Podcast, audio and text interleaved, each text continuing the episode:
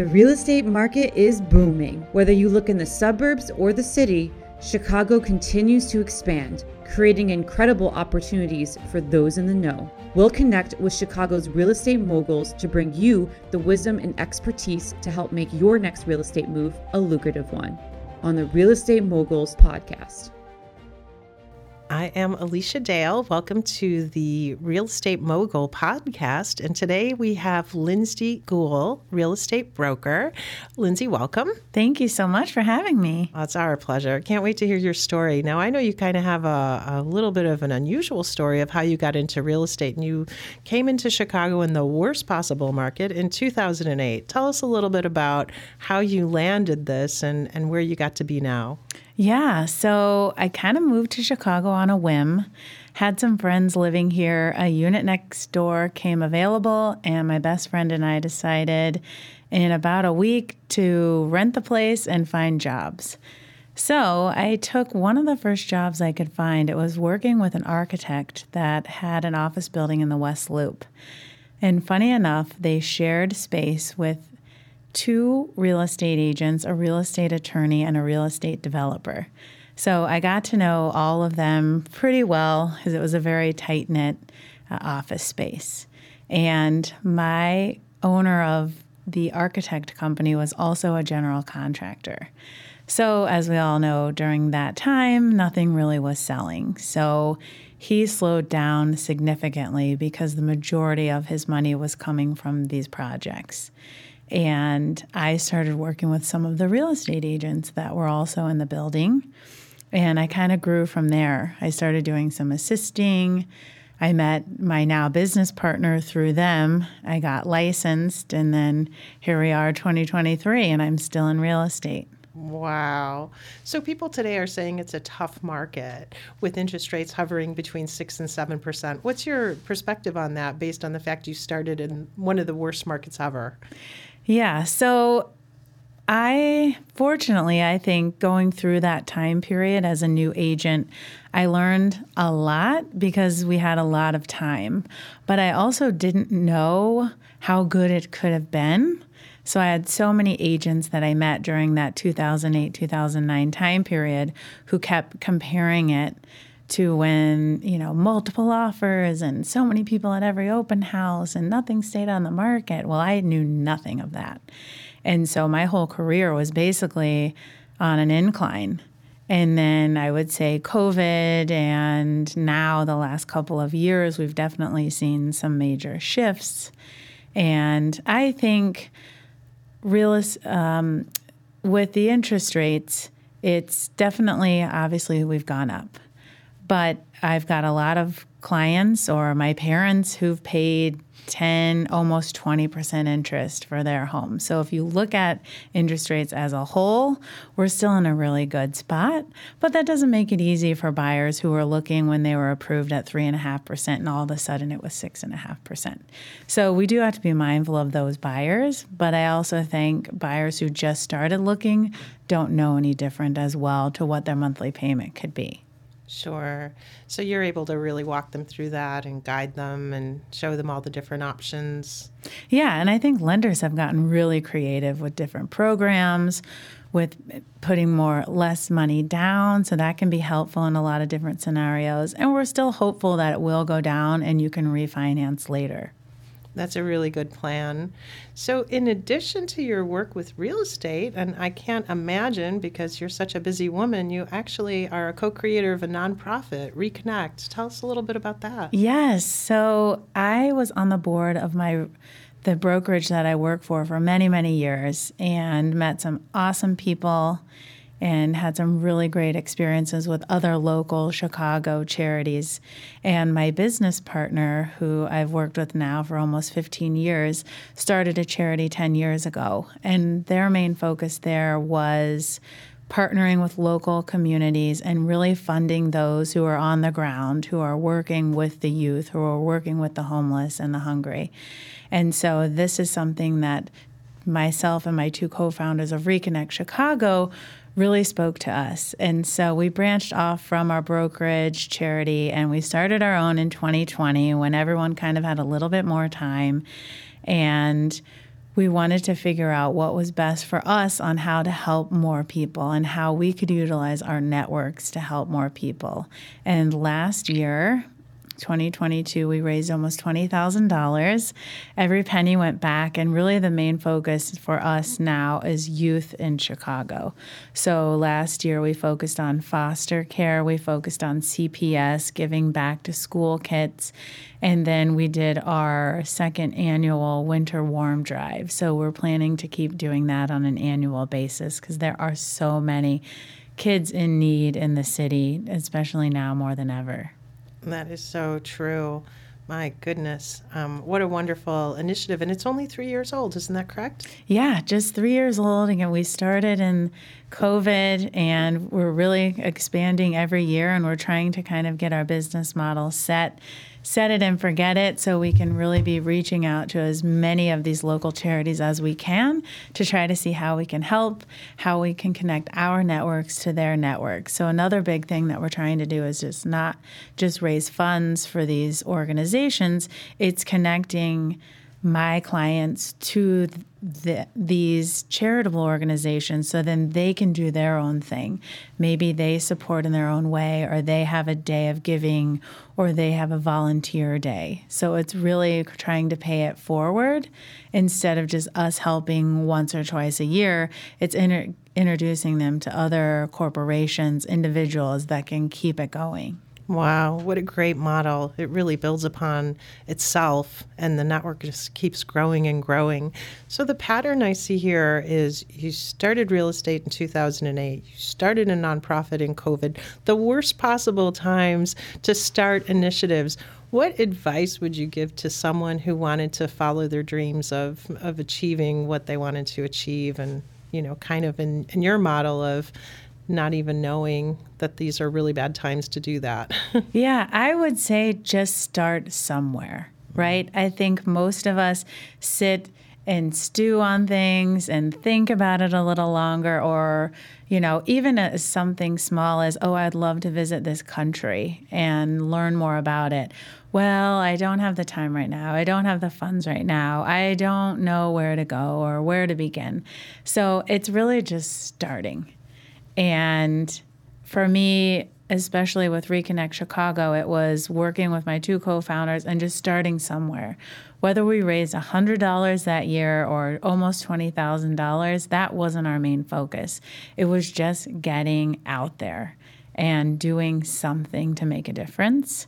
And in the real estate side, it was just meeting one person, you know, um, going to a class to learn a little bit more have lunch with someone who's been in the industry for 30 years. You know, learn as much as you can, but just do one small thing every day or every week. And then that will lead you towards what you're trying to get to a lot sooner than just sitting on your couch thinking about it every day and dreaming about it.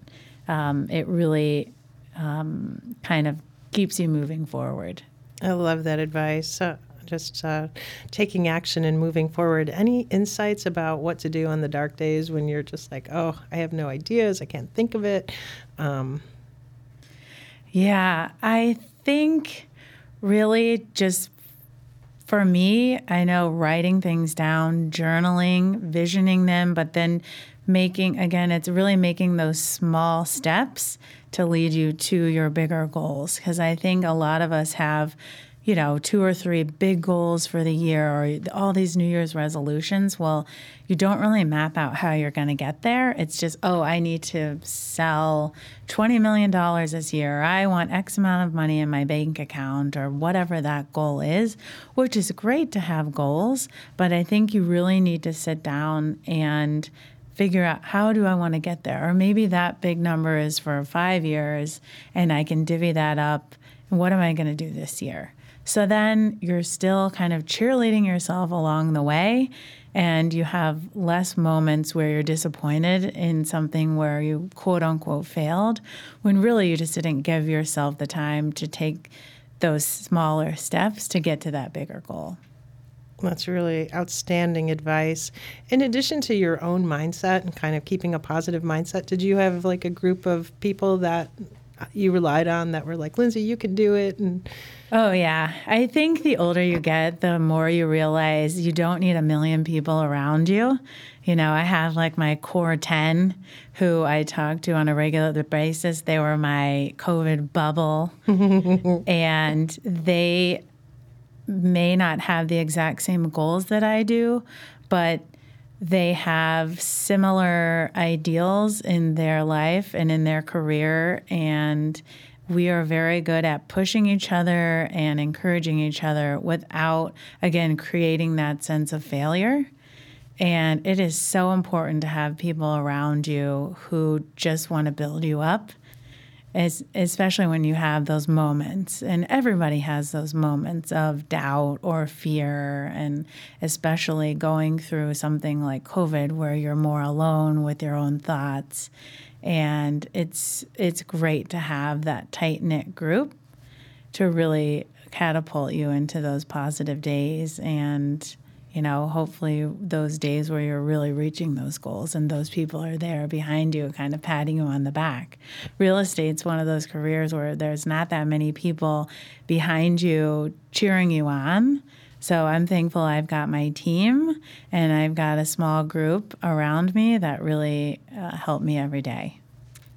I, that's just so wonderful, and I agree with you to have those same people with similar visions that are kind of building you up. Do you have any stories to share from Reconnect of, of um, you know, where the resources have gone from, you know, the the fundraising that you've done and the events that you've had? Yeah, I mean, honestly, so we did an event in the summer where we were doing back to school kits, and those went back to different CPS classrooms.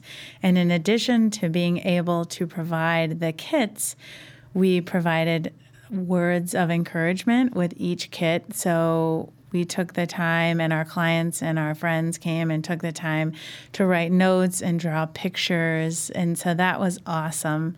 And we also raised extra funds to where we were able to help out teachers, so individual classrooms.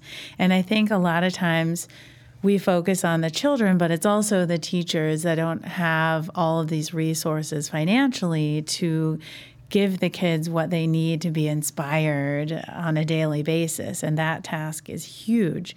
So we were able to give to nine different classrooms and clear out their wish list. So that was so rewarding. And also getting the emails and the notes and the letters back from the teachers and the students.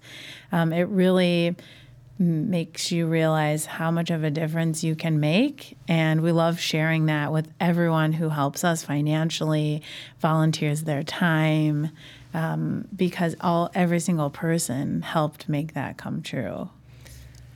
I, I love that you included the adults in the program. I think particularly teachers, um, they're under the the gun of you know they need to do more and they're not doing enough and they have so much pressure and um, to actually include them and recognize them, I'm sure was so meaningful to them as, while they, you know, find time to help the kids. Yeah, I think they are definitely acknowledged, but not necessarily given the resources that they need along with the students. Sure. So I know the rental market is really hot right now. Do you have any insights on the rental market? Oh my gosh, um, its inventory is low altogether on sale and rent, but the rental market has just really significantly increased. Definitely one of the factors is the higher interest rate. So a lot of renters have decided to kind of wait it out and not move. So they're staying where they are, which in turn creates less inventory on the rental side, and that means numbers can go up. So I've gotten in many multiple offer situations on rentals. Wow. Um, over the last 18 months, it's significantly increased. Uh, I will say, um, from a Chicago standpoint, it's still a great thing. We've got a lot to offer investors here, which bigger cities, they have a lot of rent control, which we don't have. And I'm really hoping we continue that. It's definitely something that's been talked about. So, hoping that we can continue without that because it really attracts investors here, whether it's on small scale or large scale, and you can really build wealth that way. Any specific type of investments you think that people should be taking a look at? Uh, I honestly, I think anything is worth taking a look at. I know I have a lot of clients looking at three flats so they can live in one and rent out the other two. Hopefully, that takes care of their mortgage.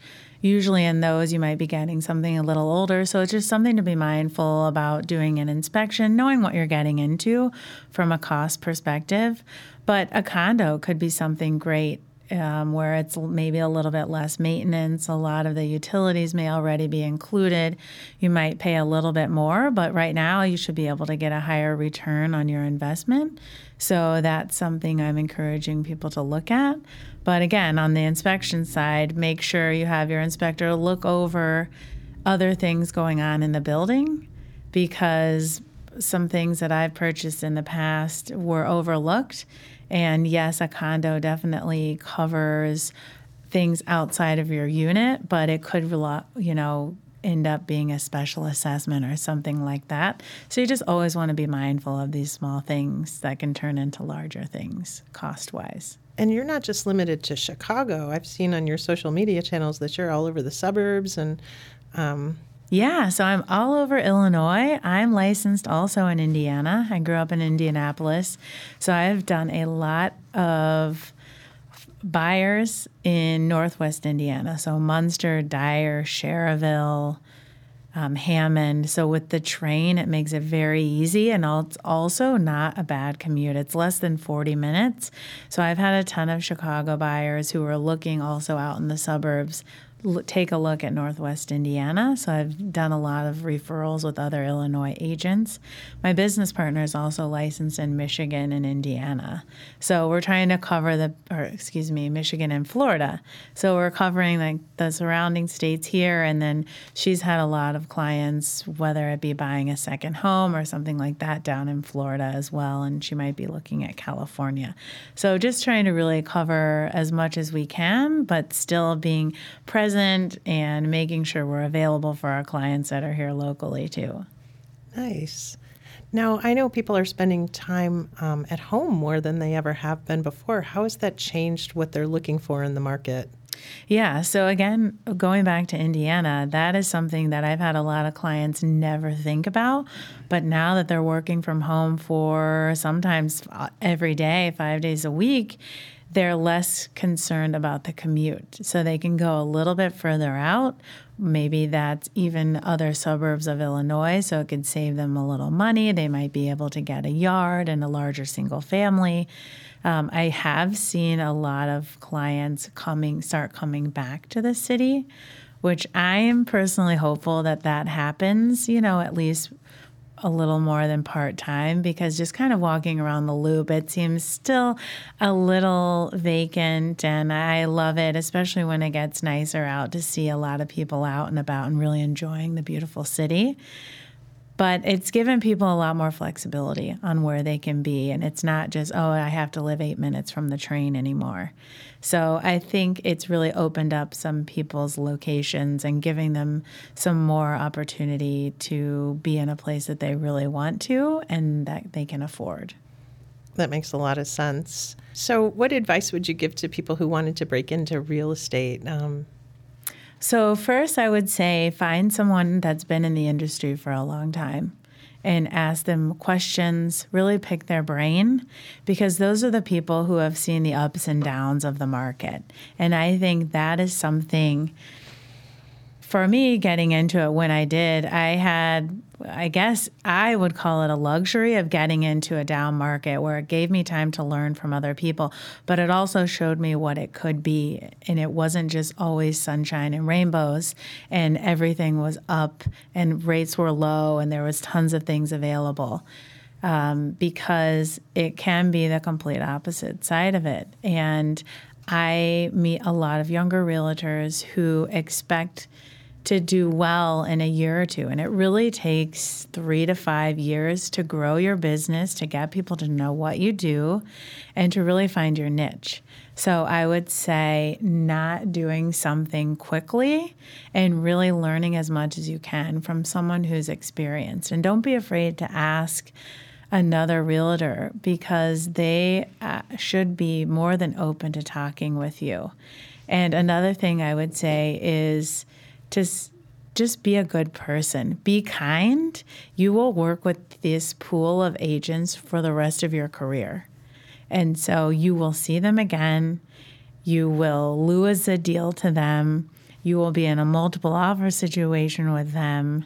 It really makes a difference how you treat others. So, going back to that golden rule, it, it really rings true in this profession because sadly, a lot of people, and I learned this through a class I took, they compare realtors to to car salesmen. Mm. And I feel like most of us, if you think of a car salesman, you don't have a positive image. And that is something I would never want myself, my clients, my team, anyone to think that's how I work.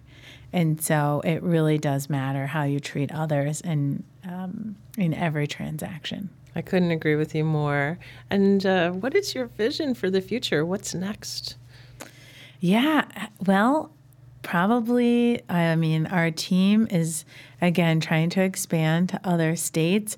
Mine would be really focusing on the Indiana market and seeing how I can grow myself there with also being present in Illinois, but hopefully getting a referral basis going with other agents here to Indiana and just growing as a team. I mean, we've been doing really well, and you know, maybe we'll try to acquire a few more other agents on our group and then focusing on Reconnect Chicago and just seeing how many lives we can support and how many people we can meet and what we can do. Because I think now more than ever, Chicago could really use um, our help.